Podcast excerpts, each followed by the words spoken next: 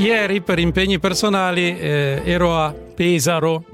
Pesaro è una città di confine, è nelle Marche, all'inizio delle Marche, ma ancora imparentata anche con la Romagna. Molti vanno o immaginano di andare in vacanza a Rimini, Riccione, Cattolica, ma raramente prendono in considerazione Pesaro. Eppure sono vicine, distano solo pochi chilometri una dall'altra.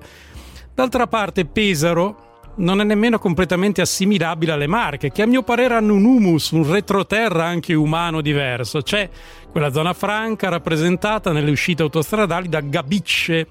E poi ci sono le Marche vere e proprie, meta di vacanza per una clientela un po' diversa da quella romagnola, ma la vera terra di mezzo è Pesaro, che non sempre viene presa in considerazione come forse meriterebbe. A Pesaro c'è un bel lugomare, anche un centro storico gratificante, ma purtroppo non è mai tra le mete più ambite.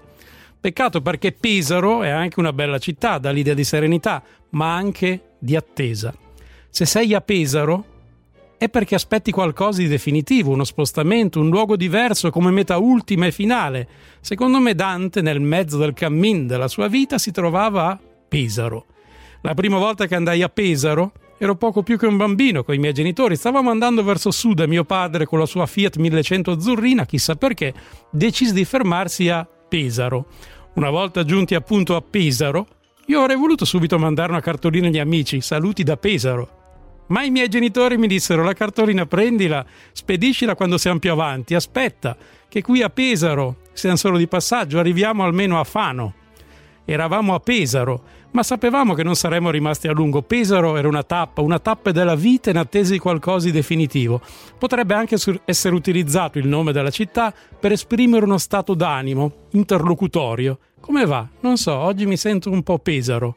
Pesaro è ancora prima che una città uno stato d'animo. Io invito ad andarla a visitare, magari anche a viverlo per un po', perché Pesaro, con quel suo essere terra di mezzo, né Romagna né Marche, pure rappresenta i tempi in cui viviamo, che sono tempi di transizione definitiva tra l'analogico e il digitale, tra l'intelligenza artificiale e quella esclusivamente umana, tra un'identità locale e una globalizzato, globalista.